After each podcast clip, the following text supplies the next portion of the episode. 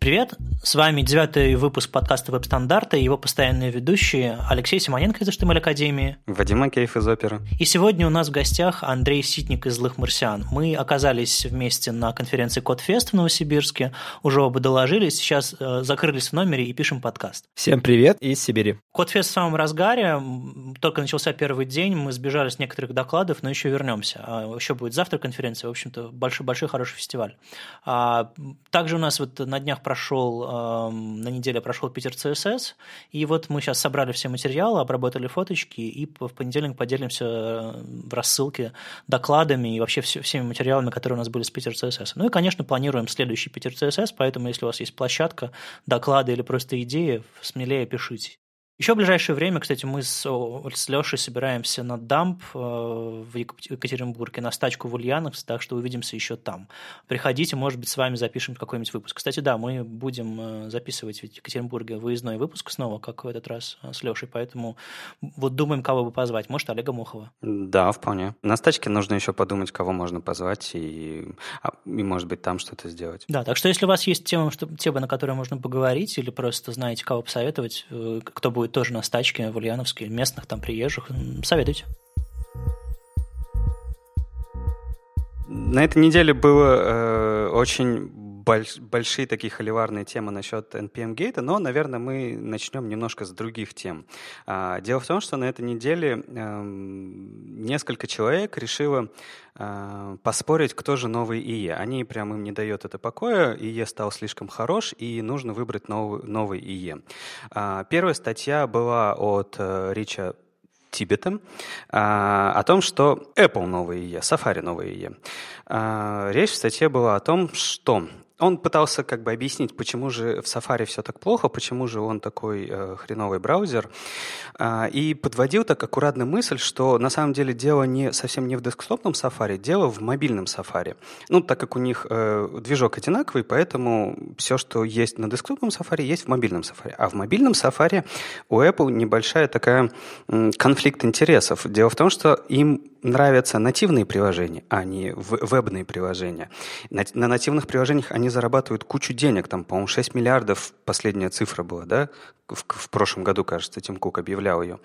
А, и, видимо, ну, он такую, знаете, рисует теорию заговора. А, видимо, Apple не очень хочет двигать Safari, ну, так вот прям быстро пушить его, а, потому что им нравятся нативные приложения. А, и поэтому он называет э, Safari новым IE. Ребят, вам как кажется, Safari хороший кандидат для нового IE? А, ну, важный момент, что мы же понимаем, приложение – это главное преимущество, одно из главных преимуществ айфона. И я, например, полностью поддерживаю теорию заговора, Вопрос даже не только еще в деньгах, но в том числе, если посмотреть их рекламу, там прямо видно, что они говорят, что пользуйтесь нами, потому что приложение, и они не будут ими делиться. Ну, то есть они с самого начала стартовали без приложений, запустился первый iPhone, они говорили веб, веб, веб, все можно сделать в вебе, но только потому, что они еще не успели сделать нормальный SDK. Как только они сделали SDK, веб остался... А, они продолжают делать э, консюмерский браузер, то есть они показывают, как классно можно пользоваться Safari, тролливали, а, но в итоге для разработчиков там мало что. То есть они не то чтобы сильно отстали от технологий, они собственные технологии разрабатывают, они внедряют отраслевые какие-то вещи, но не так смело, как мы привыкли. На самом деле, если посмотреть на скорость, с которой Safari внедряет а, новые фичи, это вполне себе обычная скорость, с которой там развивался и E8, там Firefox и предыдущих версий, там Opera и любые другие браузеры. Просто а, когда Chromium и Chrome Э, принесли новый вечно зеленый браузер, который разрабатывается с дичайшей скоростью, там каждые 12 недель свежий релиз, мы привыкли к совсем другому. Там релизные версии обновляются, мы не успеваем за ними следить. Какая сейчас стабильная версия Chrome? Никто не знает. Все запутались, а и какой, кому какое дело на самом деле. Главное, какая, какая у всех пользователей стоит, потому что она стоит последняя, скорее всего.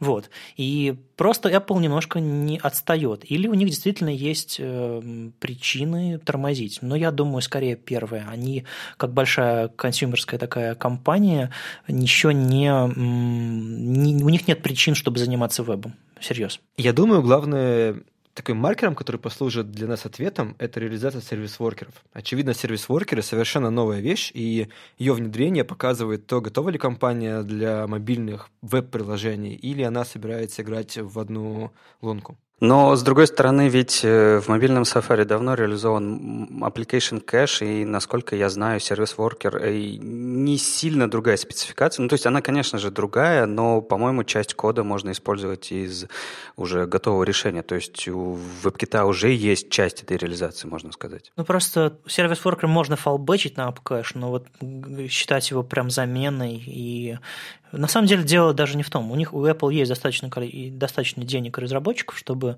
внедрить все, все, все наши самые безумные фантазии.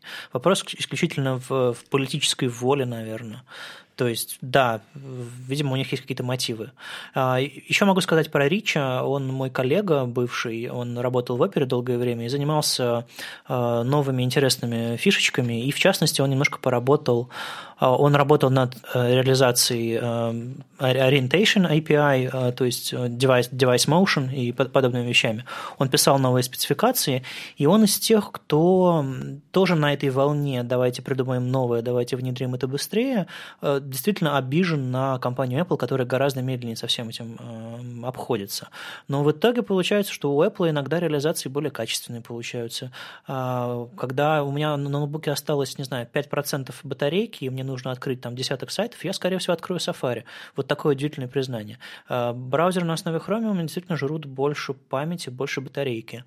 А, я знаю еще других, другие прожорливые программы на своем компьютере, но вот э, про браузеры, да, действительно, они а, делают это медленнее, но оптимизируют больше. Не то чтобы я защищаю, мне как фронтендеру тоже хочется нового больше и скорее, но вот э, резоны какие-то есть у Apple. А согласись, если бы э, вот та версия, которая у них в WebKit Nightly, если бы она просто релизилась чаще, было бы все хорошо, потому что в WebKit Nightly новые фичи появляются с регулярным постоянством. Там даже проблема не в, не, не в релизах, а они действительно сборки выпускают довольно часто. Я каждый раз, когда открываю WebKit, ну, у меня стоит отдельный WebKit, он просит загрузить новую версию, и как бы там действительно сборки часто случаются. Но они мало рассказывают про новые фичи, которые у них появляются. То есть у них, насколько я знаю, у них есть один developer relation специалист, которому запрещено выступать на конференциях. Ну, то есть Забавная ситуация. И я слежу за, за другими из их разработчиками. И вот, кстати, из, возможно, кому-то знаком Никита Васильев. Он сейчас работает в Apple. Э, ему ни о чем нельзя говорить. Мы, мы встречались на JSConf в Берлине. А он живет в Австралии и разрабатывает в Developer Tools для Safari, э, участвует в разработке. То есть есть живые люди, но мало кому можно говорить о, о, о новинках Apple. То есть их маркетинг очень сильно все под себя под, подмял всю, всю информацию, которая попад... уходит из компании наружу, и ничего, если ты не пропустил свои слайды через маркетинг, если ты не пропустил любое свое высказывание, нельзя общаться с сообществом вот э, через такие узкие дырочки, э, можно или нельзя это сказать.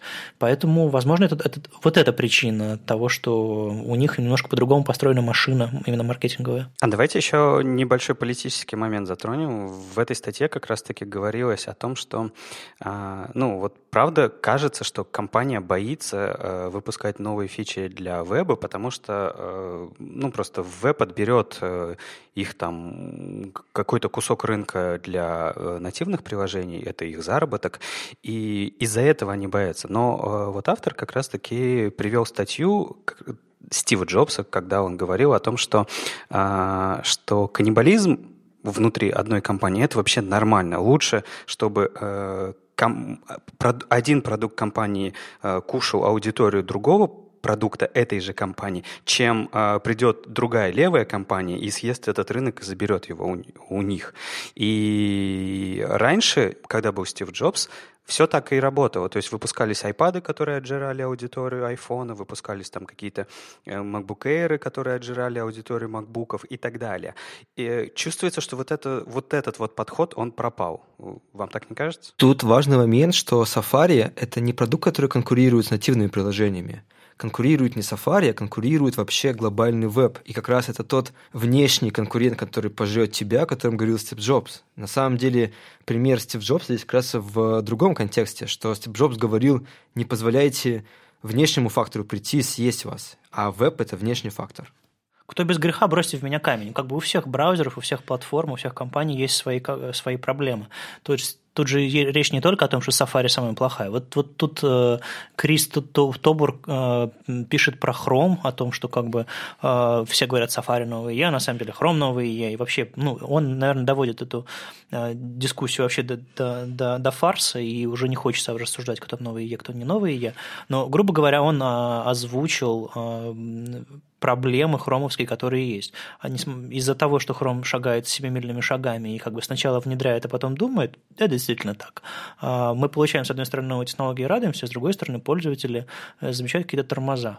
Вот, допустим, прошлый год э, э, посвятил быстродействию. Они прям так сказали, как бы мы все ресурсы направим на быстродействие. Они выпилили CSS фичи экспериментальные, выпилили много фич, которые там были не, в которых были не уверены, и целый год занимались быстродействием но все равно иногда этого не хватает. Вот мои истории там, с, с утекающей батарейкой, э, история с мобильным хромом, про который говорит э, Крис. В общем, не только в Safari проблемы. А мне кажется, сообществу нужно придумать такое переходящее звание новый ИЕ. Знаете, мы каждые там три месяца должны собираться и выбирать, какой браузер сейчас новый ИЕ. И в итоге, как бы, ну, типа, этот браузер будет тянуться вверх, и IT пойдет лучше.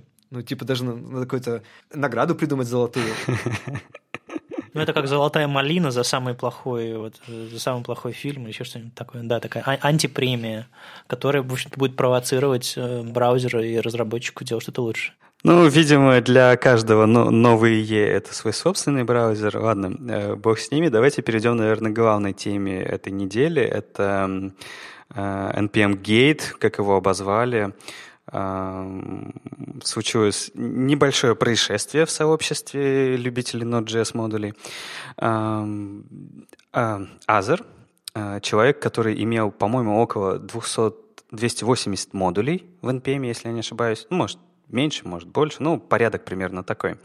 Uh, у него случился небольшой конфликт, у него был модуль Kik, uh, который он open source какое-то время, и к нему пришла компания uh, с таким же названием Kik, кажется, это мессенджер. а, и попросила его отдать имя Kik в NPM для них, потому что они собирались выпустить, видимо, какую-то open source штуку для разработчиков и готовили под это какой-то, наверное, маркетинговый, я не знаю, булшит или что-нибудь другое. В общем, а, что-то готовили, и им очень важно было, чтобы а, это название оставалось за ними.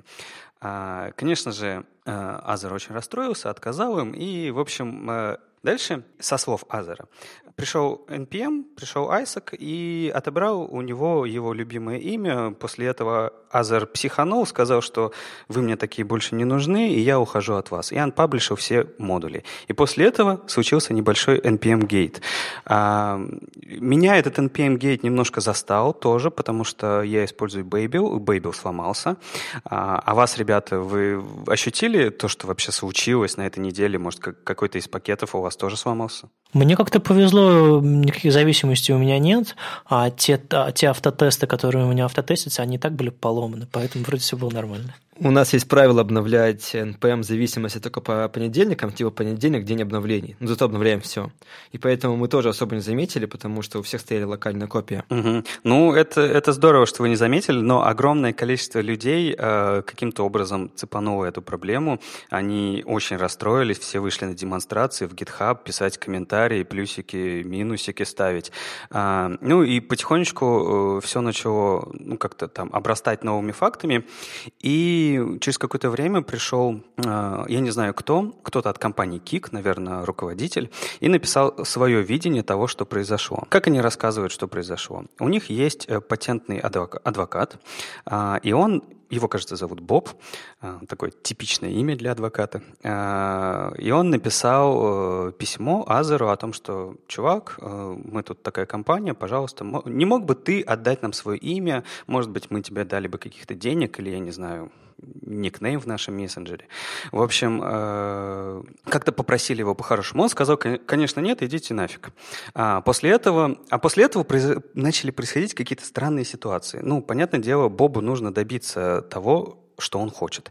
И он начал рассказывать, что, чувак, ну, лучше бы ты пошел с нами на сделку, потому что это не очень хорошо. А дальше он стал делать, ну, совсем не очень хорошие вещи. Видимо, тоже поспешил, не подумал. Сказал, у нас тут вообще есть патенты, и вообще это наша трейдмарк, она поддерживается в куче компаний, и если ты это не сделаешь, мы тут привлечем наш юридический отдел, куча адвокатов будут бегать за тобой, и в итоге мы тебя найдем и накажем.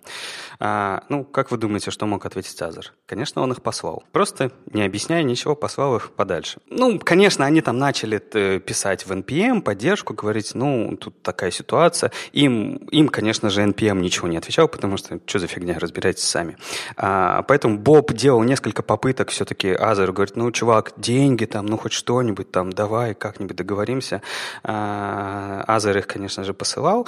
В общем, ситуация достигла того момента, когда, видимо, Айсака это все уже задолбало, он пришел и сказал, ладно, короче, вы правы, ребята из Кика, давайте мы отберем имя Лазера, и все будет хорошо. Это такая история со стороны Кика. А, был еще один ответ, э, который сам Айсак э, написал в блоге NPM и рассказывал, как с его стороны все это выглядело. А, вы читали же этот пост? Я до, NP, я до NPM не добрался. Я читал э, Майка из Кика и Азера оригинальное высказывание. Ну, там в NPM Айсак, на самом деле, абсолютно абсолютно скучный пост. Он говорит, у нас есть полиси, а, по этому полиси мы сделали все хорошо, мы пытались э, вразумить человека, человек не вразумился, поэтому, поэтому мы отобрали пакет. Ну, то есть э, как-то так, типа мы все делаем ради комьюнити. А, ну главный посыл какой был э, у Айсака, что у Кика там многомиллионные аудитории, вот все они придут, и они могут ошибиться в выборе модуля, они случайно, они будут себе ставить кик, а это окажется не про мессенджер. О боже, как же они будут, что же они будут делать дальше? Они ведь все запутаются. В общем, нужно все-таки для пользователей все делать, и поэтому давайте отберем имя. Давайте уже все-таки выскажемся, кто за кого в этой ситуации. Кто там за NPM, кто за, кто за Kik, э, кто за Азера. Андрей, скажи, вот ты вот open source гуру, вот тебе позиция чья близка? Наверное, патентных этих э, акул. А, есть несколько интересных комментариев здесь. Во-первых, в Википедии есть это только две вещи, за которые тебя банят мгновенно и навсегда. Это даже не оскорбление. Первая вещь – это разглашение личных сведений, а вторая – угрожение патентными, ну, огружение судом. Потому что то, что... Ну, вообще здесь самый мудаки кик, это очевидно. А они просто повели себя неправильно. Знаете, вот есть программисты, которые программируют плохо, а есть юристы, которые плохо занимаются юриспруденцией. Вот если бы они не угрожали Азеру, все бы стало нормально. Они просто общались плохо, и все вышло из-под контроля. На втором месте, конечно же, НПМ. Как бы они тут ни говорили о том их э, общении с обществом, важный юридический момент. В торговых марок есть куча нюансов применения, и то, что она применялась здесь, очень спорный факт, хотя на самом деле, скорее всего, был бы доказан. Но когда им пришло письмо от юристов Кика, они тут же его выполнили. Это очень спорная тема, потому что они на самом деле не похожи, что пытались этот конфликт решить. Никто не спорит, что Азер привел себя как ребенок, но действительно я полностью его понимаю, потому что с ним поступили, ну вот человечески с ним поступили плохо, и он имел право это сделать. Но тут есть другой интересный момент. Многие люди из вне JS-сообщества говорили, что это слабость JS, что вот в JS такое возможно. Но они не понимают, что на самом деле такое могло произойти с совершенно любым менеджером. В Ruby Games могли прийти люди и сказать, что этот пакет, он имеет трейдмарку. Конечно же, Ruby Games их, может быть, попытались бы послать, сказав, что вот у нас, извините, но полисе другое. Там нет в полисе трейдмарок. Но они просто вынудили к судом, и ситуация бы точно так же повторилась. Они обязаны были бы а, ну, что-то сделать с этим модулем. Хитрый вопрос про unpublish методов, а, unpublish модулей. Ну, позволительно это делать или нет? Но здесь, конечно же, очень хитрый пример есть security.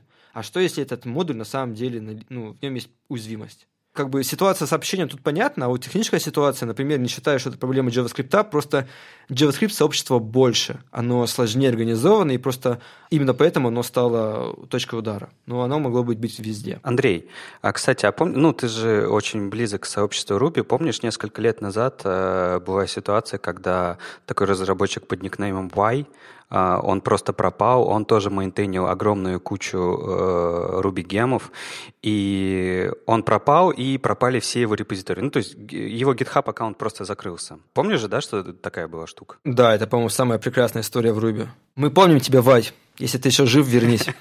А он до сих пор не вернулся, да? А, есть теория заговора, что Ти-Джей Холовачук на самом деле переодетый Вай.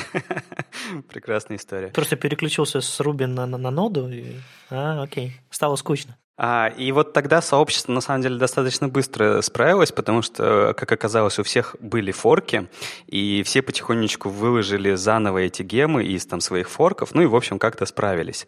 А сейчас ситуация, э, по сути, была несколько похожей, потому что у Азера он выводил, он мейнтейнил э, модули э, очень маленькие, очень маленькие JS-модули, там буквально на 11 строк. Это, кстати, отдельный вопрос. Типа, какого черта мы разбили все на такие маленькие модули, почему бы их не написать, там, я не знаю, в коде самостоятельно? Это же не так сложно. Но это ладно, это другой вопрос. Так вот, э, как оказалось, на этих маленьких модулях э, зависели огромная куча проектов, причем больших, часто используемых, там, например, как Babel или там, я не знаю, другие какие-то проекты проекты.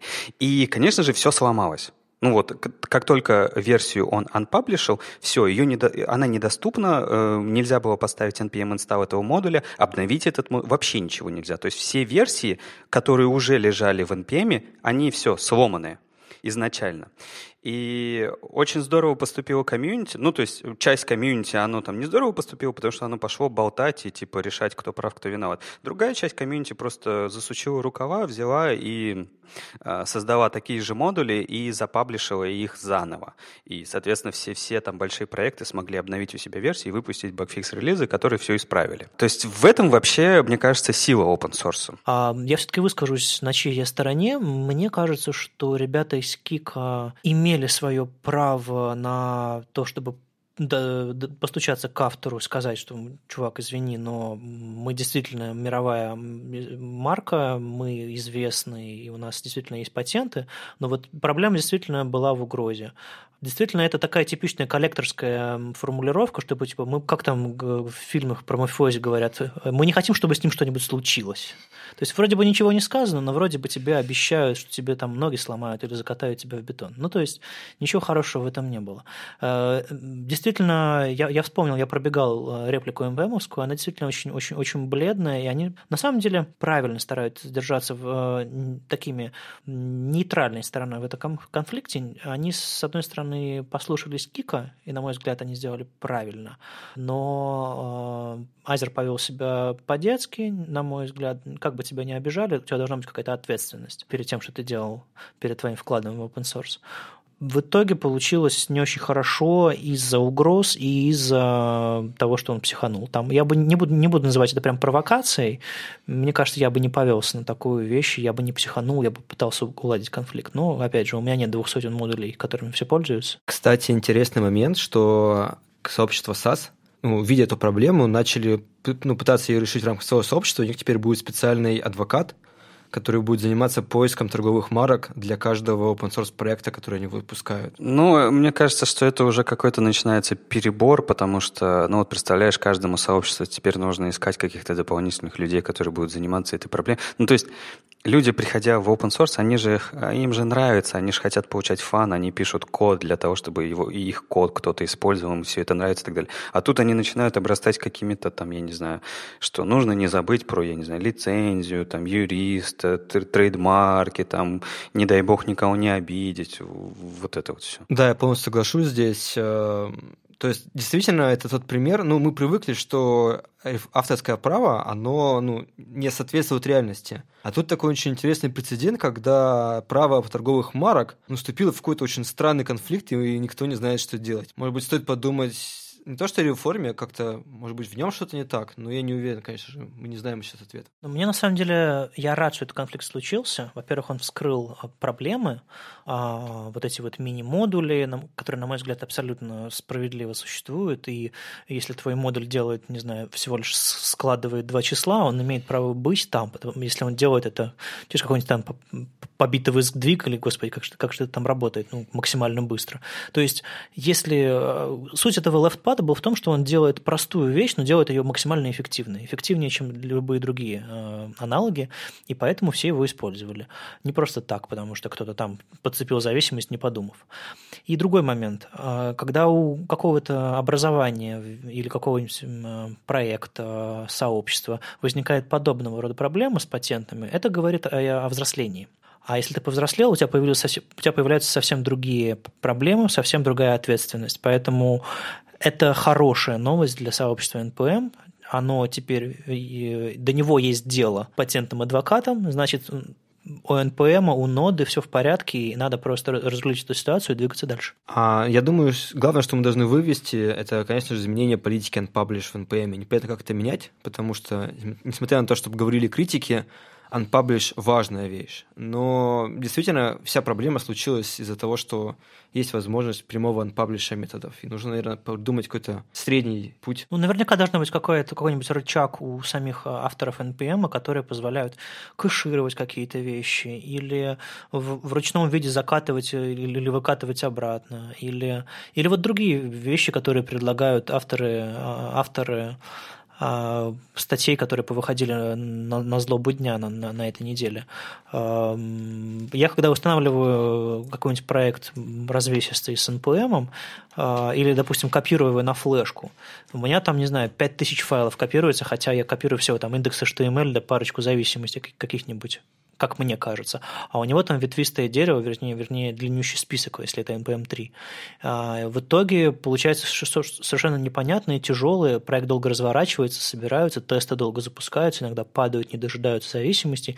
В общем, с одной стороны, это проблема, с другой стороны, особенность платформы, и мы можем с этим жить. Ну а вот другие ребята предлагают э, варианты вроде бандлинга кода, потому что мы же все зависимости указываем, а они указывают другие зависимости, и получается огромное-огромное-огромное дерево зависимостей.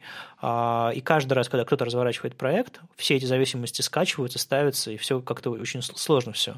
А можно ведь код, э, который стоит у тебя в зависимостях, собирать вместе в бандлы готовые. И эм, чтобы зависимость шла, не знаю, каким-нибудь одним JS файлом, в котором вообще все, все, что тебе нужно, есть, и это будет быстрее работать. То есть есть э, всякие веб-паки, а есть еще вот роллап. Как раз автор этого роллапа, Рич Харрис, написал а, один удивительный трик, как, трюк, как не сломать весь интернет. И успешно продал свой роллап и рассказал про идею бандлинга кода, что, в общем-то, было довольно интересно почитать, и он, видимо, эту статью давно готовил, и, а тут такой повод, и он не смог, не, не смог отказаться. Ну, метод на самом деле интересный, и мне кажется, что он имеет право на жизнь, потому что мне тоже совершенно не нравится а, ждать, там, я не знаю, по 5, там, может, больше минут на то, чтобы просто развернуть проект, который, ну, не делает ничего особенного. То есть идея в том, чтобы расфигачить все на очень маленькие модули, а потом все их инсталлить,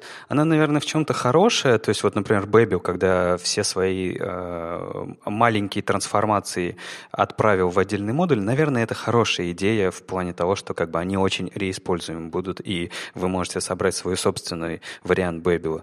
Но э, устанавливать это, это просто какой-то ад. Тут надо либо NPM что-то делать, чтобы быстрее все это устанавливать, значительно быстрее, то ли мы что-то неправильно делаем. Мне кажется, главная проблема – это то, что когда появилось NPM-сообщество, оно сложилось на очень интересной идее, что пользователи все поймут. На самом деле, если мы посмотрим на NPM, вот это ж, хочу вспомнить скандал предыдущий, когда парень написал гневную статью о том, какой JavaScript говно, и он ничего не понимает. Он поднял правильную вещь, что NPM-разработчики не думают об установке, не думают о том, как это будет работать. Они думают только об поддерживаемости кода, и это не очень правильно. Мы все понимаем, что в пака ужасный конфиг, и это тянется годами, никто это не справляет. Мы знаем, что у нас куча зависимостей, очень маленьких, они ставятся долго, и это никто не исправляет. Мне кажется, в NPM мы должны начать думать о том, что ощущение пользователя, experience, опыт пользователя от пользования продуктом, это, это важно. Знаешь, мне кажется, что если бы, вот, э, ребята, если вы послушаете этот подкаст и после этого выполните одну маленькую простую вещь, вы поможете огромному количеству людей.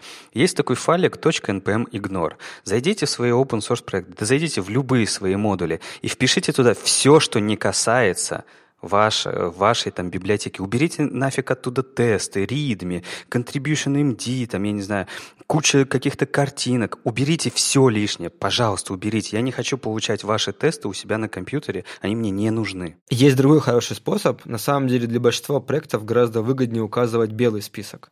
Ну и, само собой, не убирайте ритми, потому что я очень люблю программировать в самолетах, а там нет интернета скачать документацию. Но, кстати, здесь мы возвращаемся к другому моменту. У NPM нет инструмента проверить NPM ignore. А что бы ты хотел проверить? Ну, я хочу проверить, какие файлы оказываются в сборке. То есть, например, в Ruby у нас был отдельный шаг подготовка zip-архива, я его отсылка. И мы могли, ну, типа, между ними проверить, а что попало в архив, провер... ну, проверить, все ли правильно. Как я делаю? Я релизю библиотеку, а потом я устанавливаю ее в домашнюю директорию в надежде, что релиз оказался правильный. Угу. Ну да, процесс, процесс публикации мог, мог быть получше, но я, допустим, использую ту же самую npm утилиту released для, для релизов. Там простой визард, я нажимаю yes, yes, yes, no, там yes, и он все публикует, и пушит, и коммитит, теги добавляет. В принципе, можно в этот релиз добавить шаг э, это же open source, за pull request, ага. А, добавить шаг, э, чтобы он показывал тебе файлы, которые вошли в финальный пакет. А тут Андрей правильно упомянул про whitelisting. А, я во всех своих проектах э, раньше использовал, а сейчас прихожу на еще один метод. Я в npm ignore писал звездочка, то есть игнорить все файлы, точнее две звездочки, чтобы рекурсивно шло а потом через восклицательный знак добавлял те, которые действительно нужны. Потому что ты можешь забыть добавить, добавить какие-то новые файлы в свой проект, а потом забыть их добавить в игнор. Лучше игнорировать все, кроме нужного, потому что нужное ты не добавишь, ты не забудешь исключить из игнора. Вот, это одна штука. А другая штука, я перестал, я задолбался с этими dot-файлами в, корне проектов, а, и я вот брал и использую массив files в package.json. Это, по сути, whitelist. То есть вместо npm ignore в корне можно в, в package.json написать массив files, и он, по сути, будет whitelist. То есть все, что упомянуто в файлах, то войдет в, в, в итоговый пакет. То есть не нужно иметь э, два файла для конфига, достаточно одного. И на самом деле, если посчитать документацию npm это, это и рекомендуется, а npm ignore уже для специальных кейсов. Знаешь, кстати, а вам не кажется, что вот э, все те возможности, которые скрывает э, в себе package.json, они как-то вот очень плохо рассказаны? Я вот каждый раз встречаю людей, которые с удивлением, с такими, знаешь, с удивленными глазами говорят, да ладно, так можно было делать в Package.json, и это делать вот такую штуку? Ничего себе. А самое смешное, что документация на Package.json есть, но мы здесь вернемся к другому вопросу, что я поразился, когда узнал, что для многих NPM-разработчиков API — это документация. То есть Package.json документирован тем, что они описали каждый ключ, но они не описали юзер-кейсы. То есть очень часто, вот опять же возвращаясь к проблеме, что, например, разработчикам плевать на пользователей, они пишут документацию ужасно, просто описывая все состояния, но не давая человеку понять, что важно, что нет. Вот это вот моя ситуация. Я, когда ищу какие-то вопросы по NPM, я ни разу не находил адекватных ответов именно на сайте NPM. Я всегда нахожу их в каких-то статьях, где люди говорят, на самом деле это работает вот так, а документация, ну, а ее особо нет. Или она написана таким языком, который как бы никому особо не понятен. То есть это совершенно справедливо. С документацией им стоит э, сделать что-то. По крайней мере, написать какие-то снипеты, примеры, какие-то use cases, вот что-то такое более живым языком. К вопросу о снипетах я хочу вспомнить boilerplate. И мне кажется, самое хорошее указание о том, что NPM плевать на пользователей, это понятие boilerplate. Это огромнейший шаг назад. Вместо того, чтобы у нас была какая-то система, которая обновляется и так далее, мы берем какой-то библиотек, ну, какой-то репозиторий, мы его клонируем, развиваем дальше с этой точки. Если ребята вдруг обнаруживают, что на самом деле пост CSS лучше подключать по-другому, либо появилась новая фича, они не могут получить обновление обратно. То есть то, что большинство разработчиков рекомендуют использовать boilerplate для начала разработки, это просто какое-то дно. Это огромный шаг назад. Я уже чувствую, что Андрей очень хочет перейти к пост-CSS.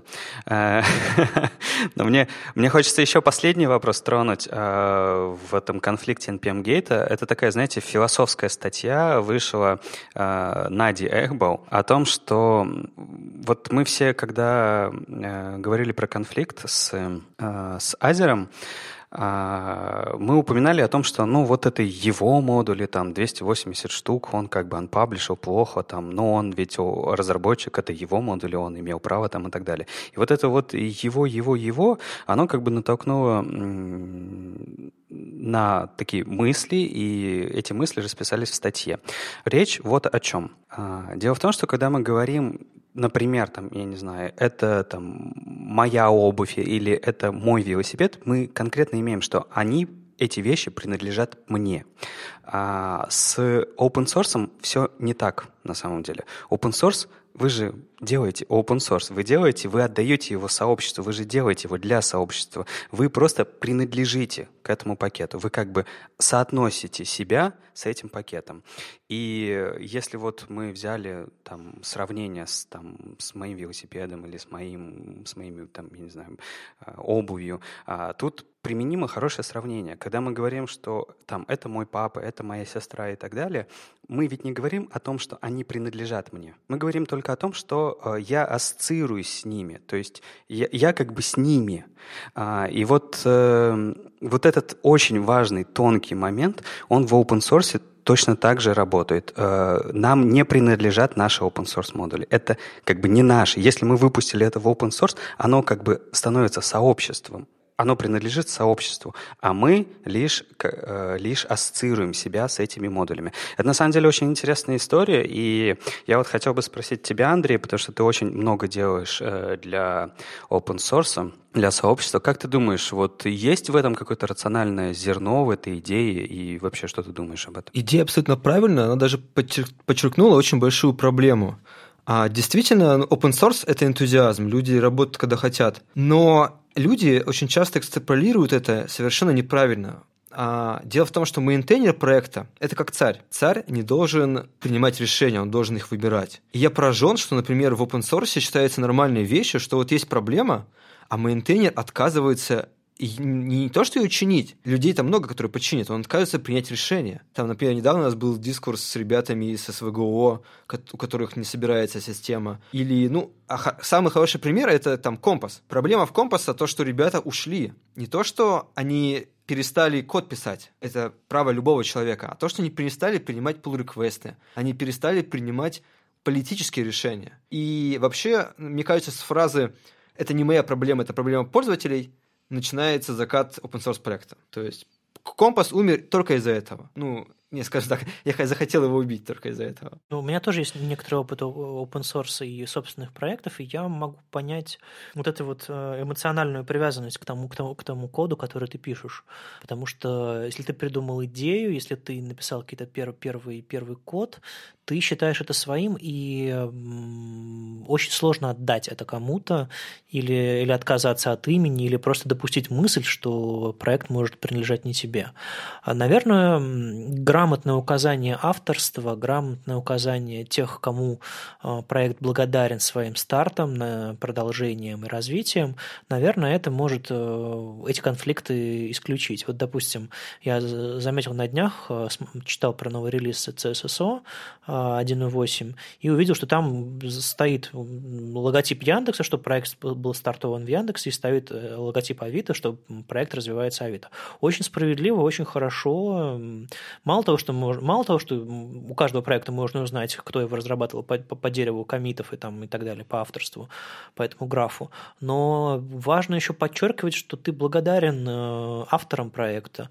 А такого иногда не видно. То есть у меня была история, когда от меня из моих рук ушел контроль за проектом ZenCoding, а, и мне, мне было довольно сложно пережить эту ситуацию, потому что как бы я действительно очень сильно ассоциировал, очень много собственных идей туда вложил, а проект как бы куда-то исчез. Ну, слава богу, э, отпустил, я занялся какими-то другими вещами, но вот э, эта вещь научила меня по-другому смотреть на, на, на авторство, по-другому смотреть на, на лицензии, на благодарности другим людям. Вот тот же самый проект э, open source Shower, который я сейчас развиваю, я стараюсь максимально рассказывать о людях, которые приходят в проект и помогают, потому что ну, там давно уже не я занимаюсь основными вещами. Я делаю темы, я думаю, куда дальше, куда, куда дальше идти. А JS пишут другие люди. Вот сейчас Борис из Яндекса помогает мне с тестами. И, в общем, довольно, довольно интересное сообщество. То есть open source э, не такой простой, как кажется, и он учит, учит, учит очень хорошим вещам. Благодарности, умению, э, умению сотрудничать. В общем, я бы э, назвал хорошей школой жизни open source.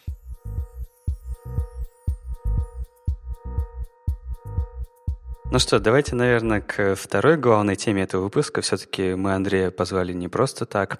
И, наверное, давайте начнем с того, что, Андрей, расскажи нам немножко, а откуда появился вообще хэштег «Ситник хватит» и что это такое? А «Ситник хватит» появился из агрессивного маркетинга. Конечно же, очень сложно продвигать какой-то новый проект, потому что важно понимать, что есть проекты, которые являются просто каким-то улучшением предыдущих проектов. Когда ты продвигаешь совершенно новый проект, ты продвижением создаешь не, не объясняешь, чем он лучше другим, а ты создаешь совершенно новый рынок сбыта. И, конечно же, такое продвижение гораздо сложнее, очень сложное, и нужно именно люди не хотят менять свой образ мышления, и это действительно очень тяжело и часто агрессивно этот образ мышления им менять. Знаешь, кстати, с, с другой стороны, мне кажется, ситник хватит уже как раз-таки делает э, совсем обратную ситуацию, потому что когда каждый там второй напишет ситник хватит, наоборот, люди вспоминают об этом, ну там улыбнуться, может, ну то есть это уже, это уже не так плохо, это наоборот тебе даже в каком-то смысле помогает. Очень смешно. На самом деле депрессивная тема, ребята, что вы?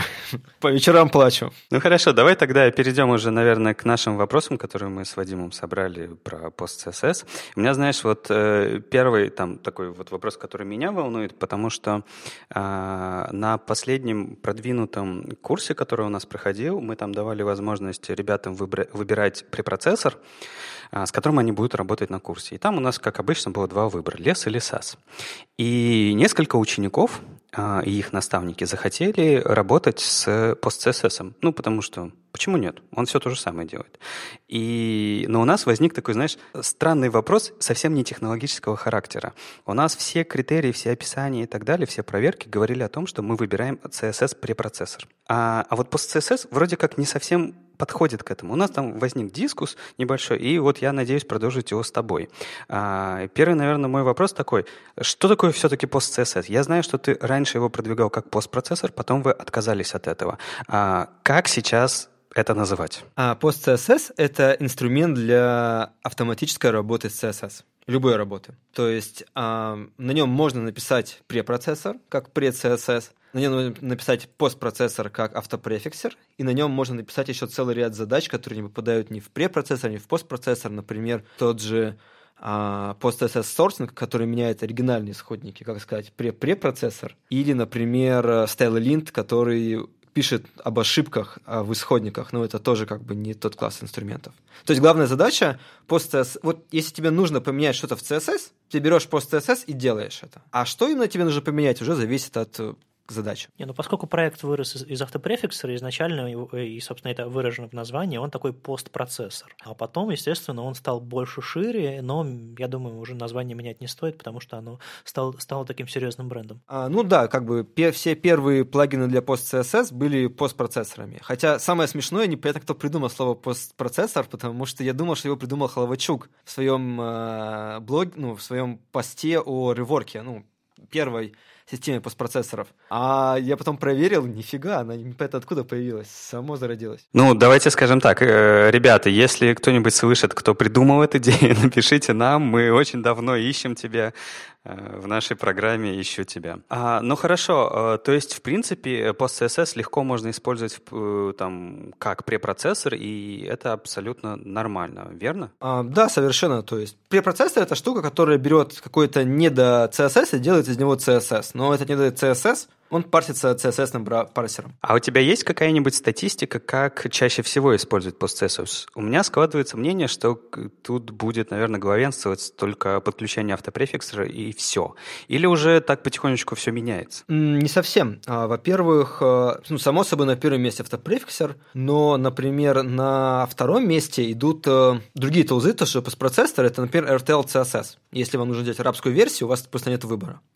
Но, что интересно, Post-CSS используется в куче инструментов, которые не говорят о том, что там Post-CSS. Например, Webpack. В Webpack нужно модифицировать CSS. И вот эта модификация, модификация делается с помощью Post-CSS. Или, что еще интереснее, un-CSS.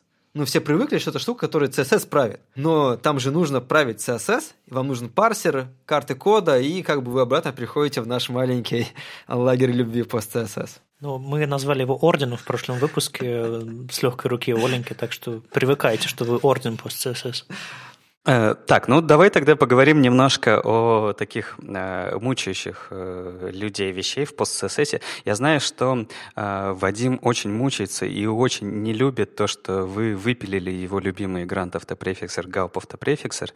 И, ну, вопрос, ну это понятно, это уже произошло, с этим нам жить.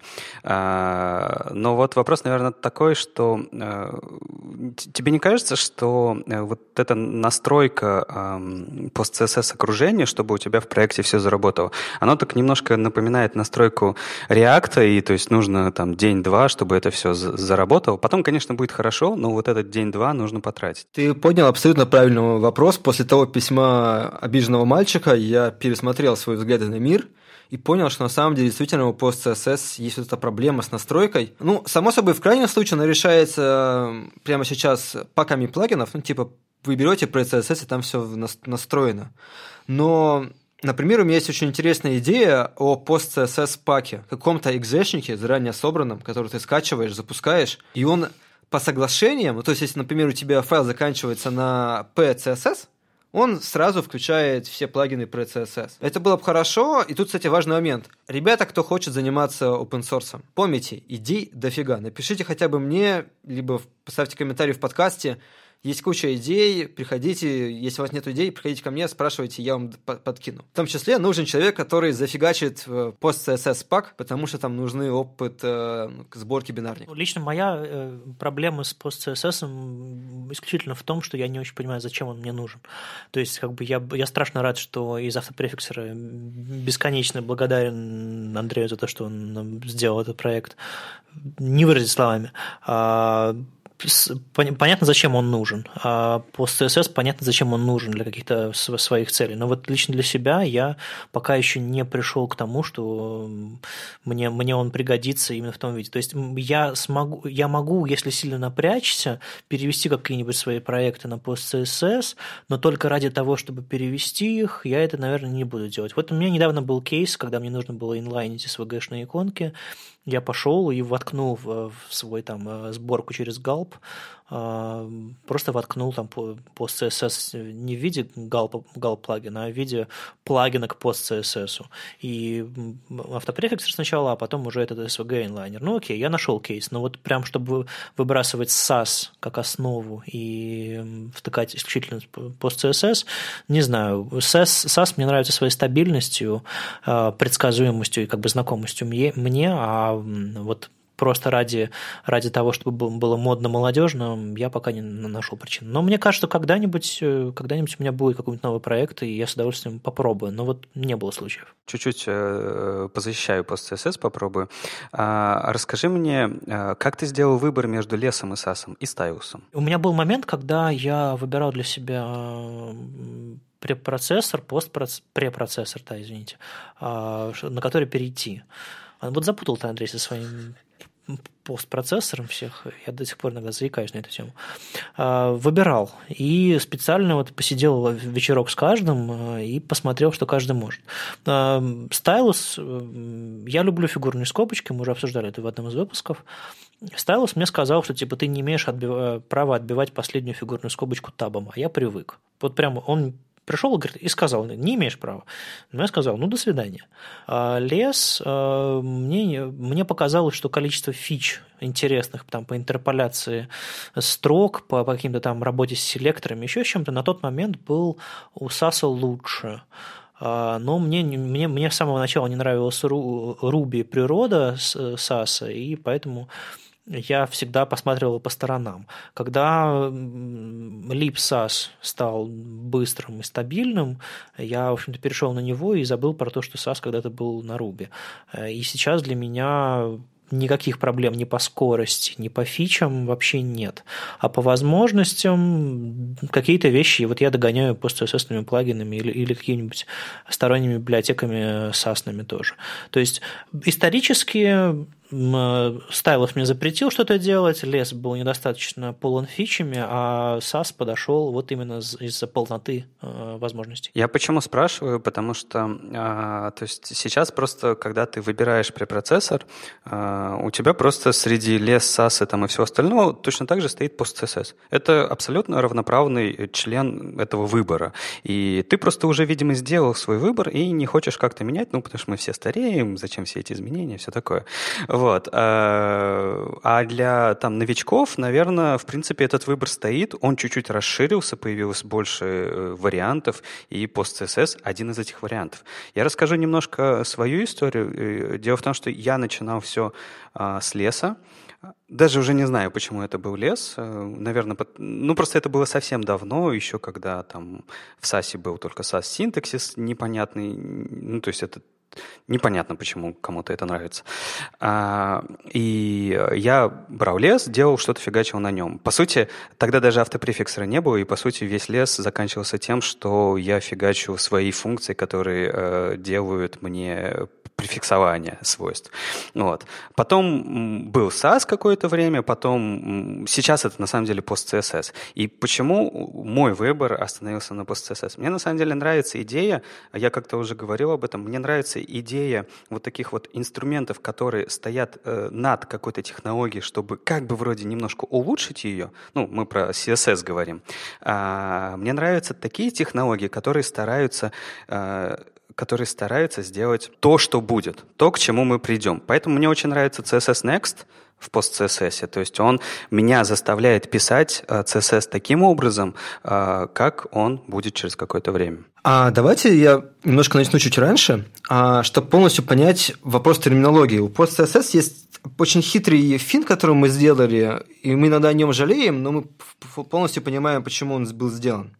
Когда мы задумывали пост CSS, мы думали, что это будет библиотека, о которой никто не будет знать. О том, что вот у нас будет автопрефиксер, у нас будет RTL CSS, у нас тут будет еще какой-то набор инструментов, и люди просто ну, будут пользоваться самим инструментом и не знать о пост CSS. Ну, скажем прямо, ты, а, Вадим, любишь автопрефиксер, ты любишь пост-CSS онлайн SVG и вот такие конечные инструменты. И в какой-то момент, когда мы начали о них рассказывать, об их куче преимуществ, мы столкнулись, что люди боятся нового. Что вот мы показываем, что смотрите, у нас есть линтер, который лучше CSS линта. Приходите на него. Они такие, не, знаете, мы боимся. И мы сделали не очень красивую вещь. На самом деле, по-хорошему, пост-CSS это просто маленькая библиотека парсеров, которая находится внутри каждого конечного инструмента. И вы должны радоваться не пост-CSS. Пост-CSS не делает ничего.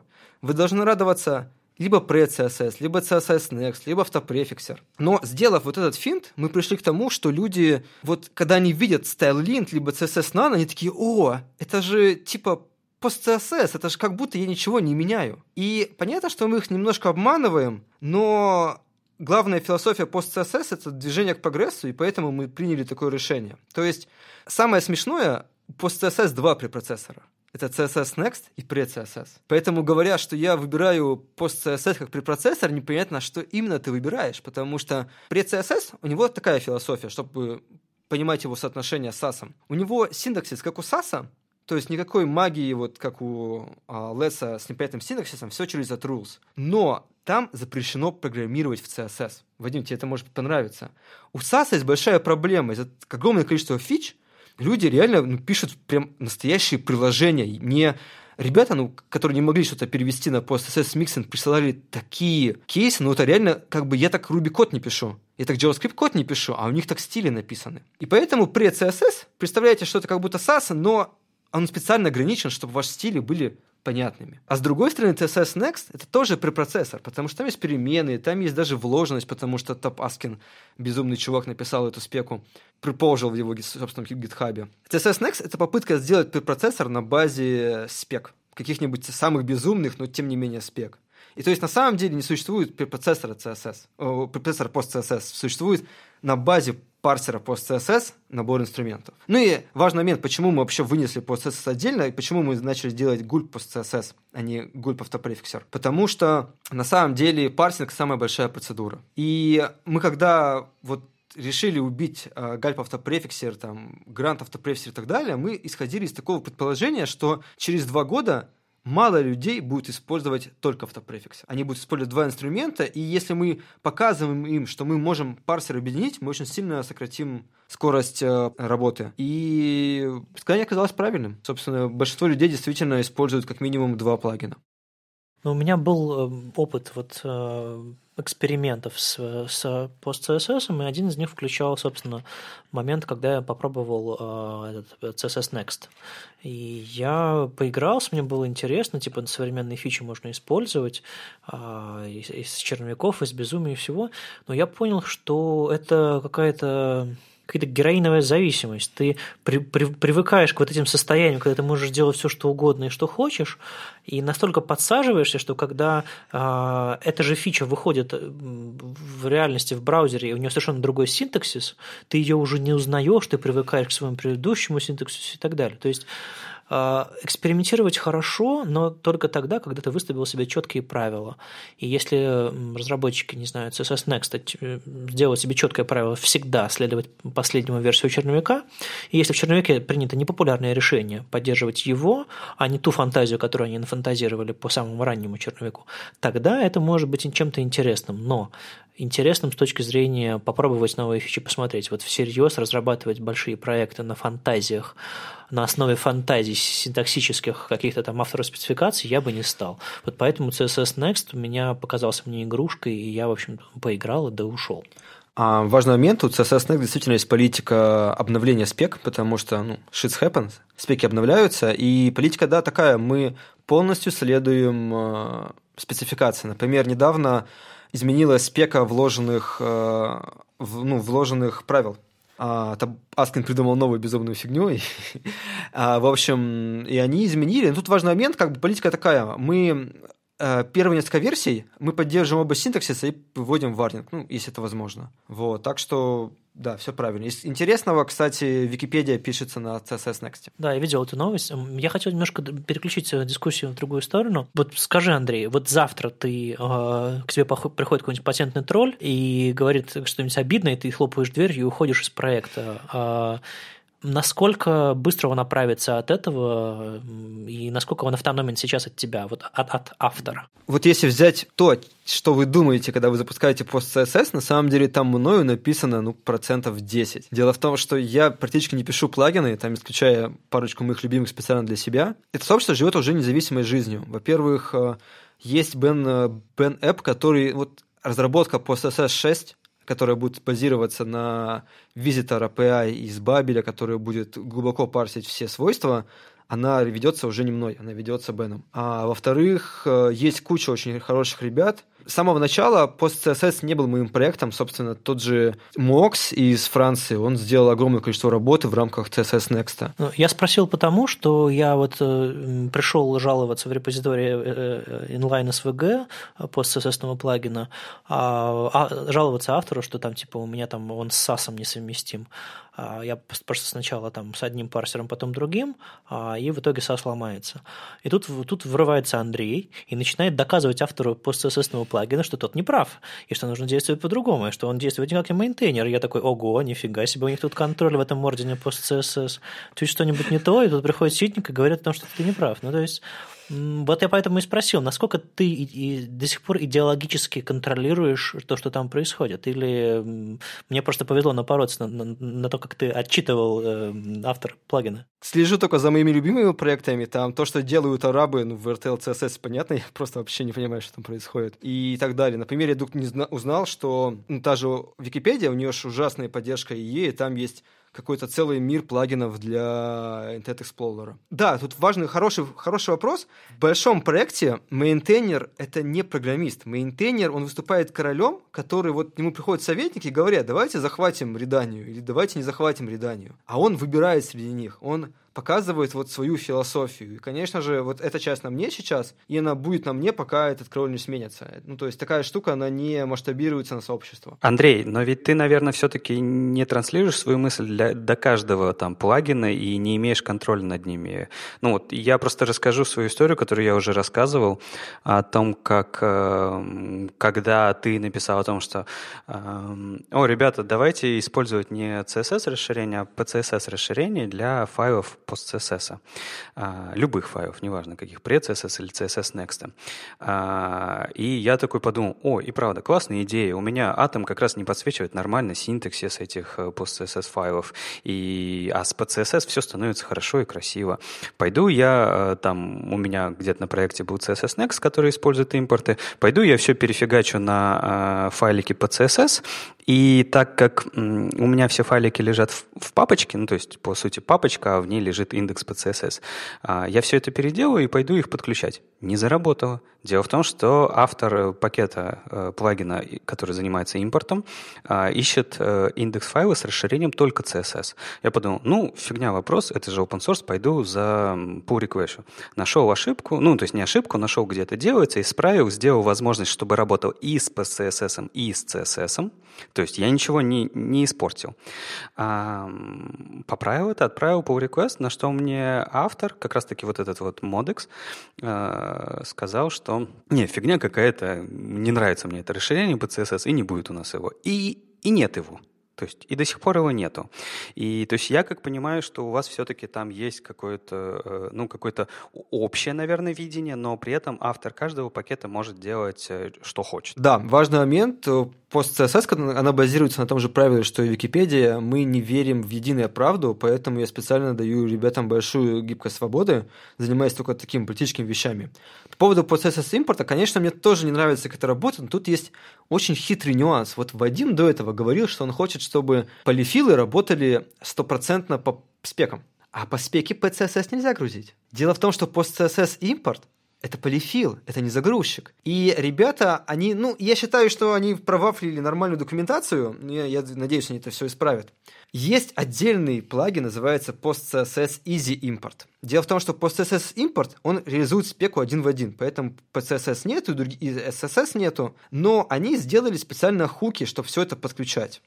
Они сначала такие, да, пацаны сами типа возьмут и напишут э, в колбеке, чтобы это все работало. Я им сказал, что они не правы, и в итоге есть отдельный плагин PostSS Easy Import, который содержит готовый набор кодов, в том числе для того, чтобы по расширению подключать а, разные файлы. Я согласен, что это какая-то мутная тема, и мы грузим пользователя, хотя это наша проблема – и на самом деле, по-хорошему, здесь нужно что-то сделать. Ну, как раз вот эту штуку может исправить пост-СС пак. Но вы сами видели, что здесь конфликт интересов, и этот вопрос так просто не решить. Ну да, я ее на самом деле решил сам ручками. В, там, в одной из последних версий пост-СС импорта они дали возможность а, свою собственную функцию ресолвинга а, файлов описывать. А, я просто взял и описал ее так, как мне нужно. Я там сделал еще несколько вещей, которых я бы хотел, и в итоге работает так, как а, надо. Ну, то есть, в принципе, это можно сделать, но это уже, получается, не такая штука, как из коробки. То есть мы взяли из коробки, поставили, и все работает. То есть достаточно сложная э, штука в настройке, в установке этого всего. Да, нужно всю эту тему развивать. Единственное, что нас спасает, что Бабель не лучше, и это единственное наше оправдание. Но да, мы об этом знаем, и как бы пост CSS пак хорошая тема, пацаны, пишите. Нас еще читатели спрашивали в, в комментариях на SoundCloud, чтобы Андрей рассказал немножко про SugarSS, э, новый проект, э, вот это вот синтаксический до, до липкости синтаксический сахар, э, который позволяет писать CSS абсолютно голый, без, без, без всего, ну, типа в стайлус, в стиле стайлуса. Очень непонятная мне вещь, но вот расскажи, откуда он взялся, этот проект, и какое у него будущее, будет он конкурировать с кем-то, или это вещь сама в себе? Современный современной NPM-сообществе есть очень большое заблуждение о том, что есть абсолютная истина. Например, то, что фигурные скобки нужны. Или что мы программируем на ES6. На самом деле это нормально, что разные люди хотят по-разному вещи. Несмотря на то, что большинство людей действительно любят фигурные скобки, есть огроменная аудитория, она около 30% людей, которым нравится по-другому. Само собой, это связано с языком программирования в шаблонах, с языком программирования на сервере.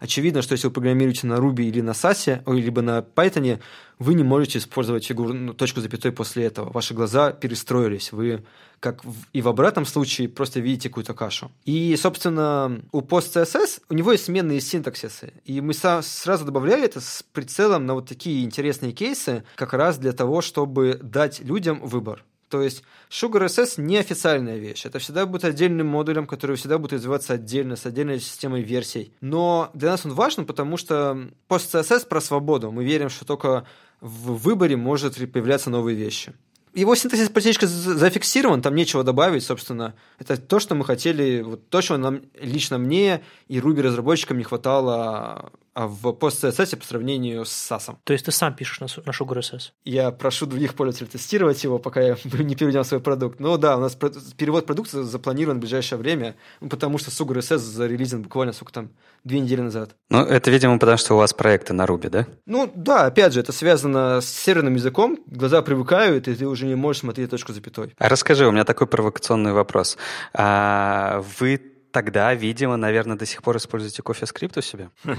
Хорошо закинул. Нет, на самом деле, понятно, что CoffeeScript э, умер, потому что CoffeeScript, э, CoffeeScript был идеей в нужном моменте, и на самом деле, вот что мне не хватает, это какого-нибудь, не знаю, кофе 6. Представьте, что если бы мы взяли ES6, убрали бы оттуда идиотский алгоритм разрешения точки запятой, все знают, что он идиотский, все это признают, просто люди боятся его убрать. Исправили бы еще пару несовместимых ошибок и сделали бы новый язык, который и приносил бы все плюсы ES6 и исправлял бы все минусы, которые он несет из-за легаси совместимости. Я уверен бы, что все были бы от этого довольны. Слушай, ну мы только отделались от травмы, которую всем нанес CoffeeScript, а ты предлагаешь начать эту историю снова. Дай отдохнуть немножко.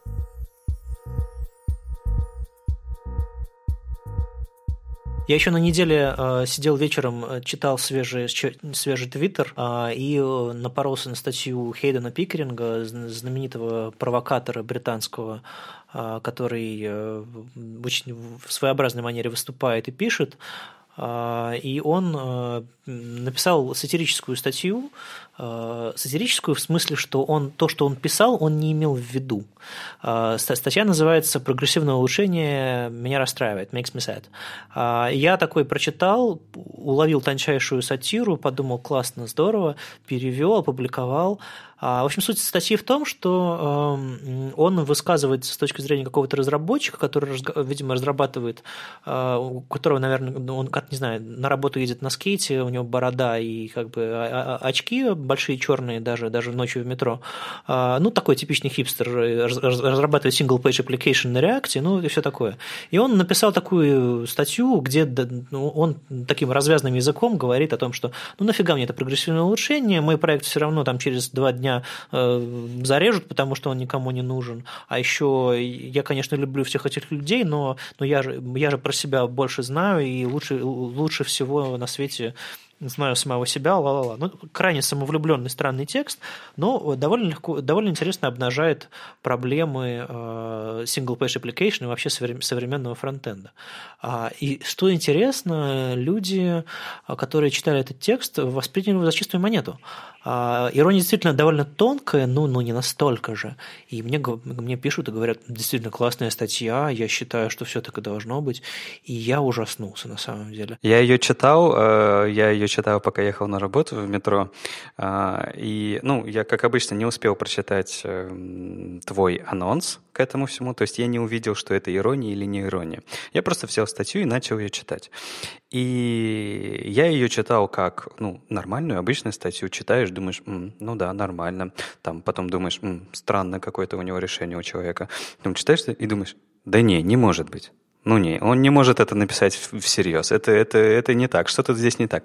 И как бы я прочувствовал, что да, здесь что-то не так, что это какая-то очень ироническая статья, потому что, ну, ребят, так не бывает.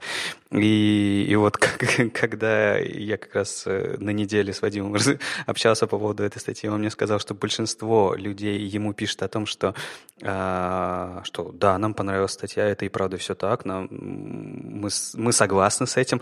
Я вот тоже ужаснулся, это и правда это, это котика делает очень грустным. Не, ребята, ну да, самое ужасное в этой статье, что действительно React ребята так и думают. Они говорят, что типа, давайте вот к черту весь этот а, ну, CSS, давайте мы будем через э, Canvas рендерить сами. Такие, ну клево же, да? Типа, приложение, все ништяк. И ребята, ну даже если вы делаете только для мобильников, хотя это, ну, это не бывает никогда в будущем, у вас есть слепые пользователи андроида, у которых есть очень хитрая система вывода текста, и который нужен настоящий текст, а не рисунок. И что, конечно же, поражает в вебе, то, что, ну, была куча реализаций кроссплатформенных приложений. Помните, была офигенная тема Java аплеты. Угу. Но что удивительно в вебе, а веб всегда старается, ну, как минимум там на втором и третьем шаге, думать о всех людях. Это, мне кажется, офигенная гумани... гуманистическая идея, лежащая в основе веба, и это то, что делает веб прекрасным. И, конечно же, мне тоже удручает эта вещь реакта, которые, наверное, мне кажется, просто реактовские ребята, они вышли из программистов. Есть же огромная проблема, что реакт ребята, они не фронтендеры. У них другая философия, у них другой подход, и у них нету вот этого дискурса, в котором мы растем, о том, что, знаете, инвалиды тоже люди, о том, что, знаете, мир не будет таким, как мы видим его сейчас, а вашим приложением будут продолжать пользоваться. Мы все знаем, что через там полгода будет зарелизено какое-нибудь новое непонятное устройство, типа, не знаю, веба в VR. Если мы не будем делать на будущее, ну, как бы для всех, то эта тема не будет работать. Но действительно люди продолжают так думать. Это действительно расстраивает. Ну, тут нужно не расстраиваться, а чаще об этом говорить в подкасте, в наших докладах, еще где-то. Вот у Леши, у Леши огромная образовательная платформа и одна из самых грамотных э, в этом смысле. То есть э, я слышал, что ребята там спорят про семантику Б, элементы Б в шаблонах, и это, это, это не то, чтобы стоит прям тратить на это много времени, но это показывает как бы уровень внимания к корневым э, технологиям веба. То есть мы не, переж... не рисуем интерфейсы на канвасе, которые доступны только мне и моим богатым друзьям, а мы делаем нормальный, доступный широкий веб для всего мира. В свое время меня поразил удивительный факт. Вы можете, достав новый iPhone, запустить старые приложения? Нет. А вы можете открыть сайт, который был написан в 90-х? Конечно, вы посмеетесь, там у вас выпадут глаза, но вы, используя системы ввода для слепых, сможете его прочитать. Весь этот прогрессивный веб – это же офигенный вопрос э, цифровой археологии. У нас ничего не останется из мобильных приложений в истории. Они не попадут в историю. У нас не будет методов запустить их, прочитать их даже через 10 лет. А у веба эти возможности будут. И это, ну, это, это не та вещь, которая продается, но это та вещь, которая поражает и заставляет тебя остановиться. Ну, в общем, хотите оставить след в истории, пишите на веб-технологиях, и причем не так, как вас научили э, всякие SDK софтверные, а так, как веб придуман, как он сделан. В общем, на этой драматической ноте э, мы действительно обнимемся и поплачем. А с вами был девятый выпуск подкаста «Веб-стандарт» его постоянный ведущий Алексей Симоненко из HTML Академии. Вадим Макеев из оперы. И сегодня с нами в гостях был Андрей Ситник. Спасибо тебе, что пришел. Пожалуйста, вы молодцы. Услышимся на следующей неделе. А, мы, наверное, будем записываться из Питера с Оленькой. И, кстати, мы обещали вам а, показать наши лица. И мы действительно на следующей неделе публикуем фотографии и, может быть, новую обложку для подкаста. Так что что следите за новостями. А, услышимся. Пошли бухать! Пока.